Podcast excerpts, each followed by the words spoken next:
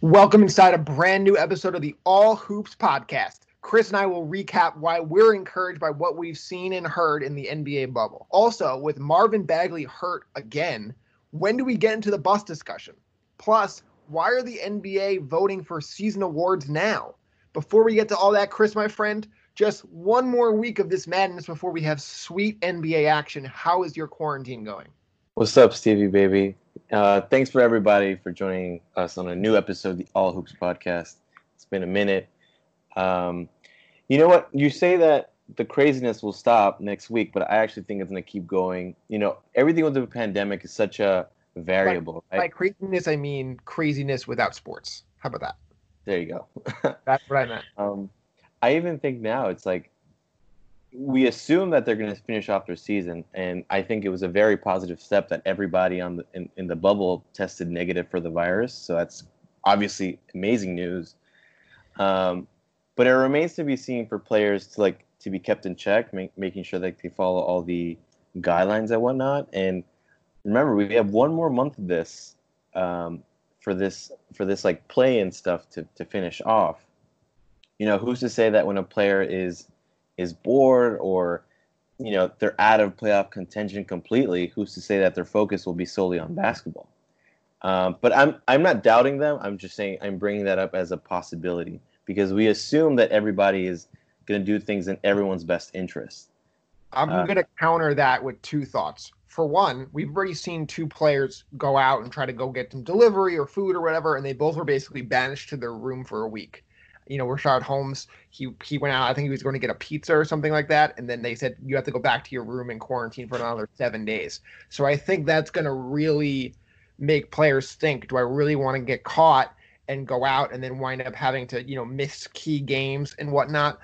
And then on the other side, in terms of players with very little to play for, once you get past this kind of pointless eight game regular season, every game is going to matter. It's going to be the playoffs. So like if let's just say you're Memphis and you're down 3-0 to the Lakers, like are you really going to phone it in in an elimination game? And if you are, you're you're out of there after the game anyway. So it's like there's just not enough time for players to kind of just mail it in because it it's first one to win four. So it's like once we get past this two weeks of regular season, I think everyone's gonna be giving their best effort. Everyone's gonna be laser focused because if not, you're going home within the week anyway. Yes, but I think the one aspect that we're underselling here is the fact that like the NBA is one outbreak or one outburst away from completely not finishing the season, right? Like yeah. they they have very little flexibility in terms of like if there's a cluster in between a, a team or two. Um, you know, I think the NBA will really consider finishing off the season or not. And with the cases going up in Florida, who's to say that like, you know, every single person entering that premise won't be checked for coronavirus, won't have the virus. So those are all things that we need to consider. But obviously, I'm like you. I want the season to finish. I want to see. I want to see basketball again. I miss basketball. Um, but are there are obviously bigger things at play outside of basketball? And and you just hope for the best. That's all. I'm just I'm I'm encouraged because we we went into this I last year. Did, yes. I think I said 80% chance this starts and finishes. I would put that up to 90% now because I'm I'm really optimistic because they tested 346 players last week. Zero got the coronavirus or at least reportedly tested negative for the coronavirus. But I think it's going to come down to can players actually not leave the bubble? You know, which I think is it's asking a lot, but I think there's a chance. And then the other is you're going to have these families coming in early in the playoffs. How are they being to be treated? Like, do they have coronavirus? Are they bringing it into the bubble? Can you, you know, restrict LeBron James's, you know, uncle or sister from coming in and out? Like, it's it's yeah. a serious question. So like right now, I feel like they're good, and I feel like it's all systems go to start um, but that does not mean they're going to finish for sure. It's it's far from 100%, but I'm encouraged.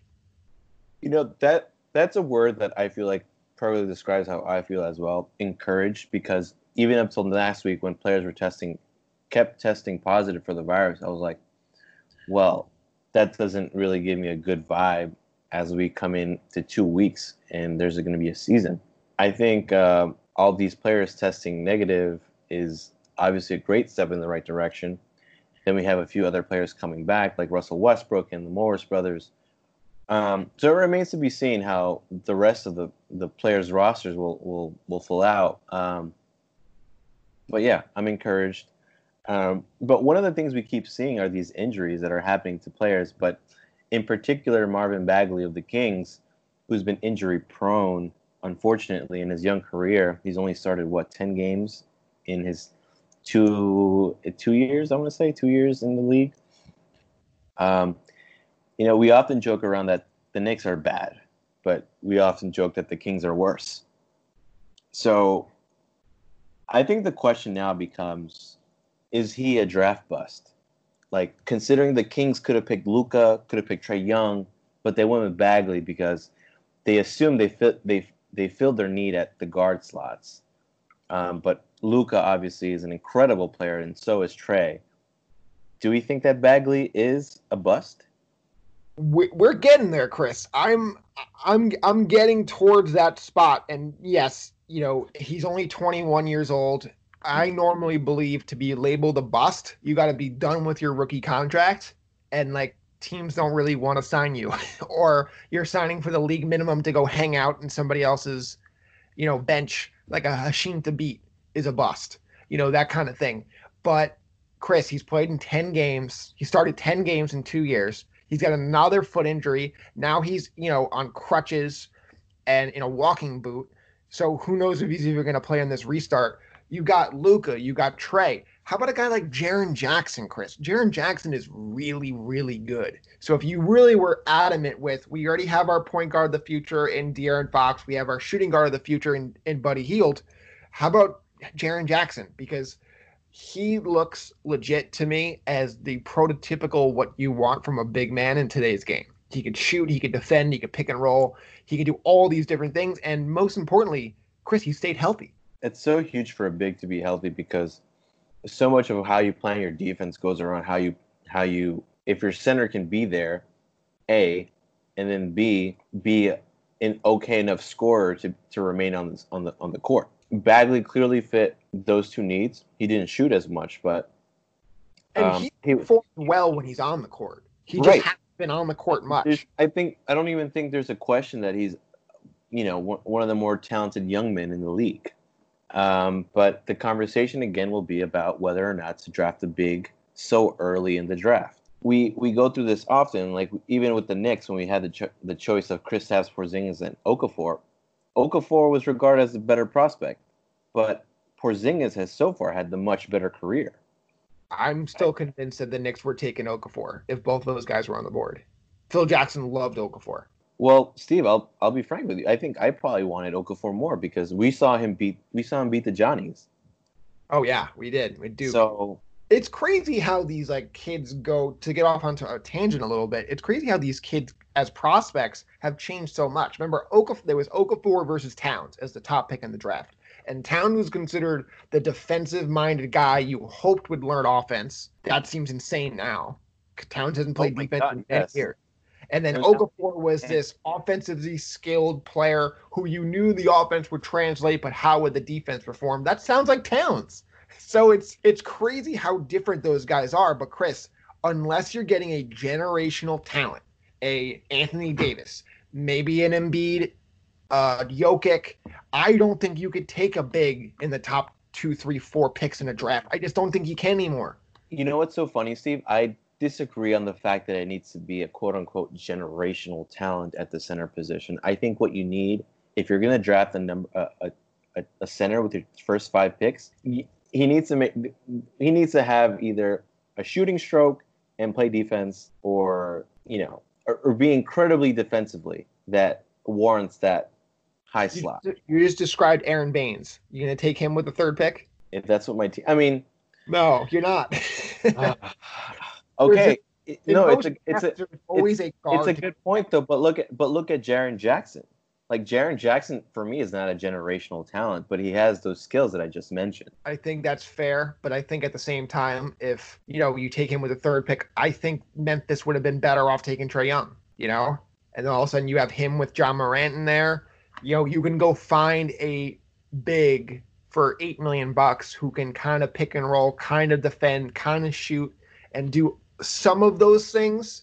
And I think they'd be a better team right now. And I love Jaren Jackson, but I just don't think right now, unless he's a guy who's going to transform your organization, I don't know if you could take a big eh, that high in the draft, which is why I think, you know, James Wiseman to me does not make sense as a top three pick. And you've heard him linked in those spots, you know, for certain teams like Charlotte or Golden State. I don't know if the teams feel that way, but that's the way the media has portrayed it so far. Yeah, I definitely don't think I don't think James Wiseman is deserving of the top five slot. He didn't really pay play any college. Well, he played what two games in college? Um, I think it was two or three. Yeah, for Memphis. Um, which I think in retrospect really hurt his draft stock. I don't think it it it, it helped him at all. I agree. Uh, because especially in a time where like the role of bigs is so questioned, undetermined, James James Wiseman could have filled those holes. And Chris, if you look at this draft in particular, it's full of guys with question marks like him. LaMelo Ball missed half the year and played in Australia you know, Anthony Edwards had an amazing game and, and a game where you didn't even know he was going to be in the lottery, back and forth, back and forth. So there was a ton of guys like that who did not perform at the level that is needed to be a top pick. But one of them is going to go in the number one, and you know we'll have a better idea of who that'll be when the NBA lottery comes in on August twentieth. All right, really quickly though, back to Bagley. Do you think that he's he is it still too early to call him a bust? When yeah. do you think we should call him a bust? It's a great question. I, I'm gonna say assuming things are as they are.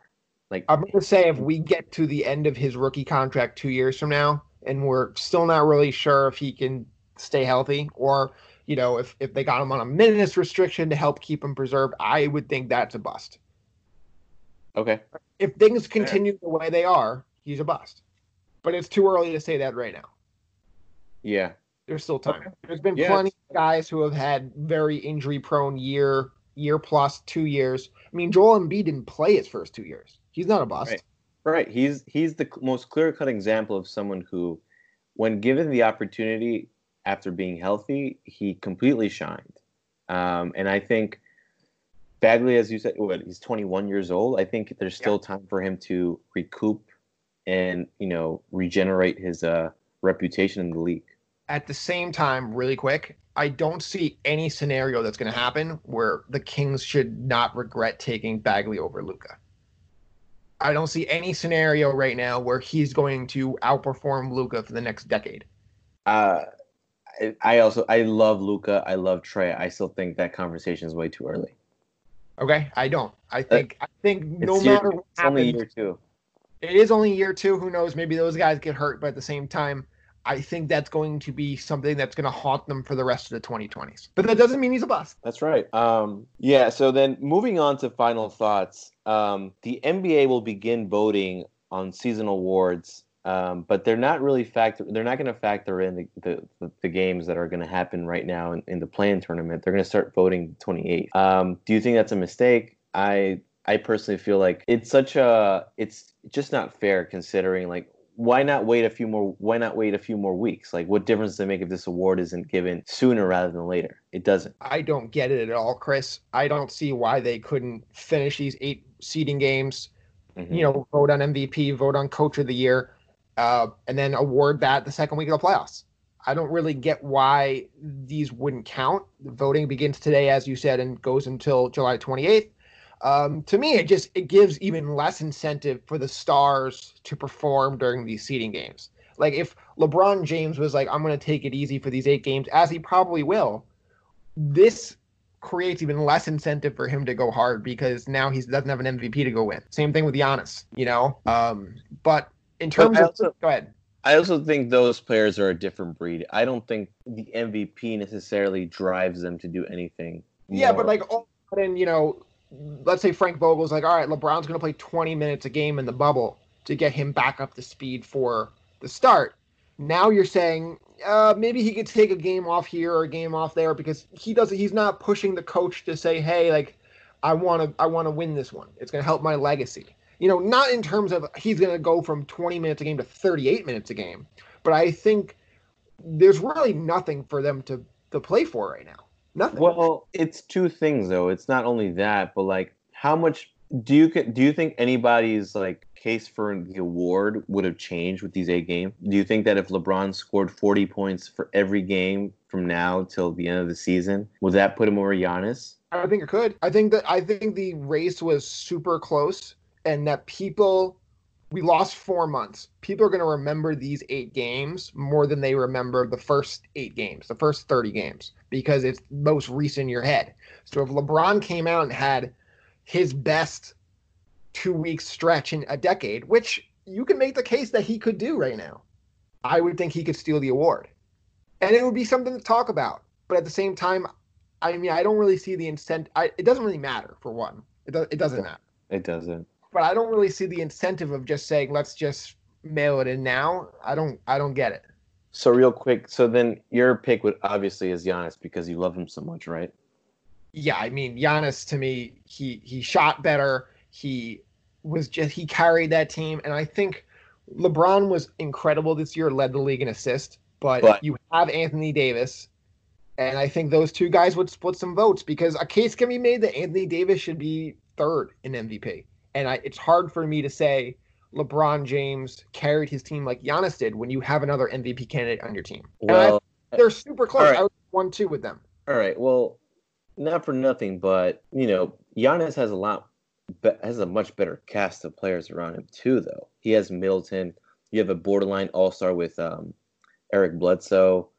You know, you have a bunch of good pieces there. Like to say that to say that just because Anthony Davis is on that team makes LeBron's case less, I think, is slightly unfair because LeBron James has played incredibly well the last, you know, 15 years or whatever it is in the East. And then now that he's in the West, like the one thing that he didn't have with the Cavs, now he has on the now he has in the Lakers, like people should make up their mind in terms of everyone keeps trying to find a butt with LeBron James, but he keeps proving Well, people the butt is he's gonna finish. I think he's gonna finish second in MVP. I'm not saying he's a bum. I think he's Listen, an incredible player. one of second is not second ever. is not second is not first though and i think for a for what a a 30 year old man to be doing what he's doing right now it's un who who who has replicated that nobody No, I, I I think that's why he deserves a high finish in MVP. But at the same time, without Giannis, I think the Bucks are a borderline playoff team. i think the lakers aren't, aren't even a playoff team with anthony davis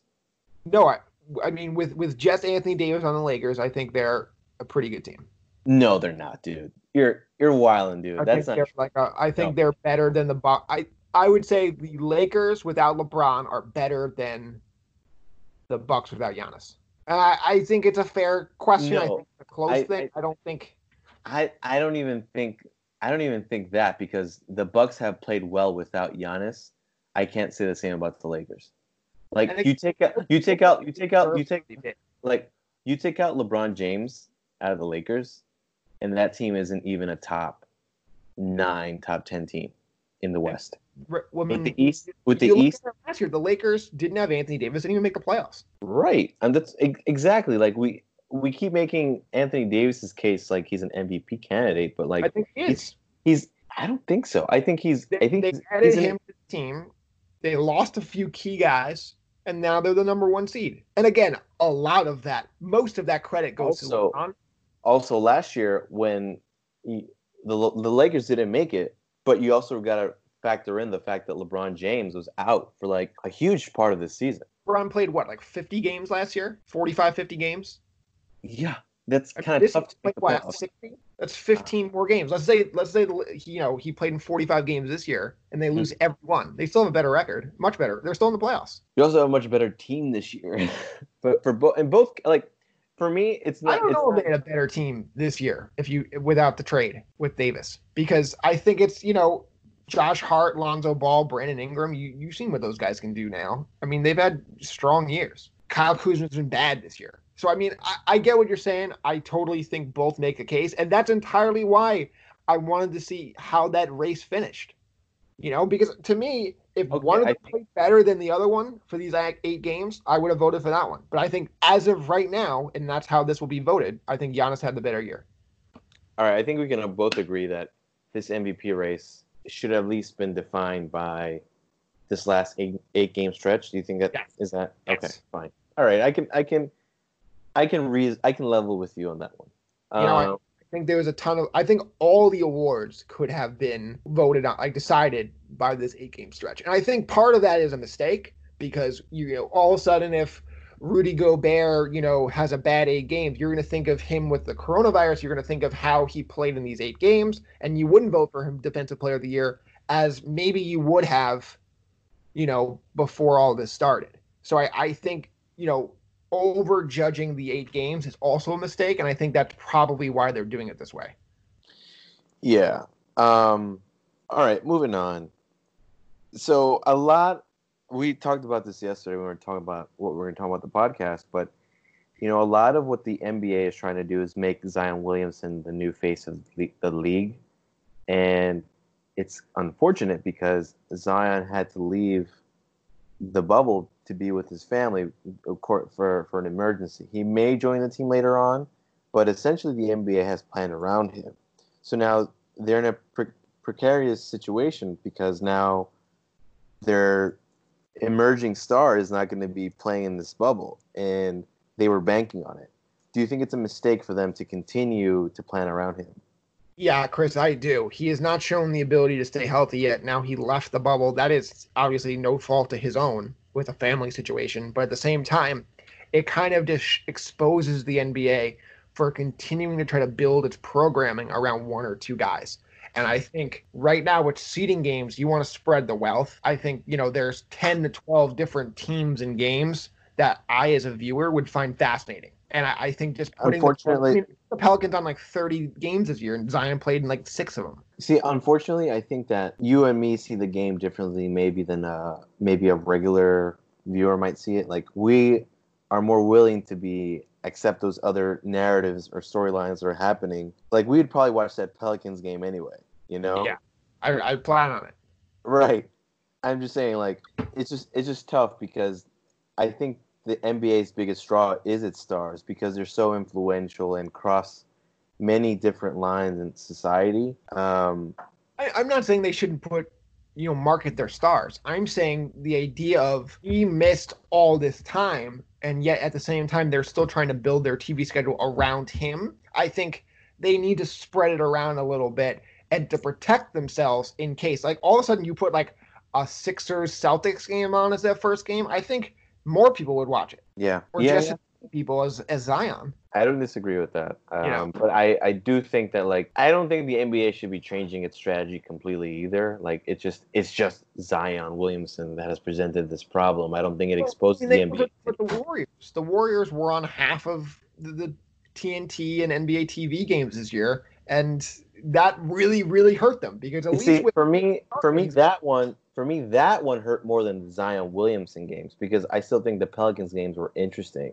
Yeah, the Warriors thing, may it might be a little bit more problematic, frankly. right, and like all of a sudden you're gonna all these guys healthy next year. What do they do then? Are they gonna try the same strategy and try to market around Steph Curry and this dominant Warrior team? Do they? Or do they say, hey, here's a game for Houston, here's a game for Boston, here's a game for Golden State, here's a game for Zion? You know, I that's the way I would do it and try to get all of these guys becoming national headline names instead of just banking on the hope that two, three teams can stay healthy this year when two of them it, it was this year it was Golden State, the Pelicans, and the Lakers. Those are the three they marketed. One of them had a number one seed in a dynamic year. The other two did not. And I think You know, that's I the think NBA needs to have learned from to a degree. you're. I think you make a really strong argument, and then I, I think with with the Warriors' point, I think your point was driven much stronger. Because quite honestly, um, Zion himself, I I like to watch him play, but I I still saw Pelicans games. You know, I was really into Brandon Ingram's game. Um, but the Warriors thing, like considering how much they schedule around him, you're right. They should totally spread the wealth. But also, the NBA knows what brings them viewership and what doesn't, and it's always going to be stars. And like injuries are unfortunately part of it. And like like I didn't understand the thought process of of doing so many Warriors games. It's not like Klay Thompson and um, they knew Durant and Thompson were They- gone before the knew- season. they knew right they were gone before the season. Like they were just banking on Stephen Curry being injured, but like didn't have any uh, Yeah. contingency plans when it I came to definitely, I definitely think this year more than anything going into the bubble, they need to be very cognizant of anybody can go down at any time. They could lose any player at any time. And so to plan out the entire two weeks of the regular season on, on TV to me now does not make sense. I think you got to do it, you know, a week at a time. Obviously, you need to market these games. So it's like you can't just say, "Hey, we're going to do it day by day," but you know, you do the first week, and then for every day that passes, you add a new day. So I think that's the way to do it because, you know, all of a sudden, if, if LeBron goes down with COVID and they have five Laker games on TV, it's going to kill the ratings for this two-week seeding matchup. And these ratings are huge right now. Yeah, you're right, man. Um, but I'm looking forward to all of it, and and you know, um, just to just to switch things a little bit on the side of not the bubble. I'm really encouraged that the Knicks have been interviewing uh, Kenny Atkinson a lot, um, even though it, it seems like Tom Thibodeau might be the guy still, but you know, until the decision is made, the decision is made. So Yeah, I mean, I don't mind them taking their time. It's it's a little strange to me that it's like the longest coaching situation I've ever seen. But uh, again, I don't think it's a bad thing, and I think the longer this plays out, the better chance Kenny has because they've been saying since March this is Thibs' job, and at the same time, it has not gotten the tips. So something's up, and it'll be really interesting to see how this whole plays out. I would expect this to be done within the next week. I do. I think Yeah. this will be done before the season season gets back underway. yeah, I agree, man. All right, well, that's going to do it here on the All Hoops podcast. Next week, we'll talk about the first two matchups of the NBA restart. Will Zion be there? We will discuss that. Which teams could surprise in the bubble? Also, very exciting news. Follow All Hoops' new Instagram page at All Hoops Podcast. It's going to be really exciting stuff on there once the season returns. We'll have instant analysis from games and trades, breaking news, everything that's going on. I'm really excited to get started on that. So, thank you for listening. And Chris, anything else you want to add before we wrap up the show? No, that's it, guys. Everyone stay safe, follow COVID protection protections, and uh, wear a face mask. Very well said. Take care, guys. Bye, everyone. You know, man. You know, man. You know, man.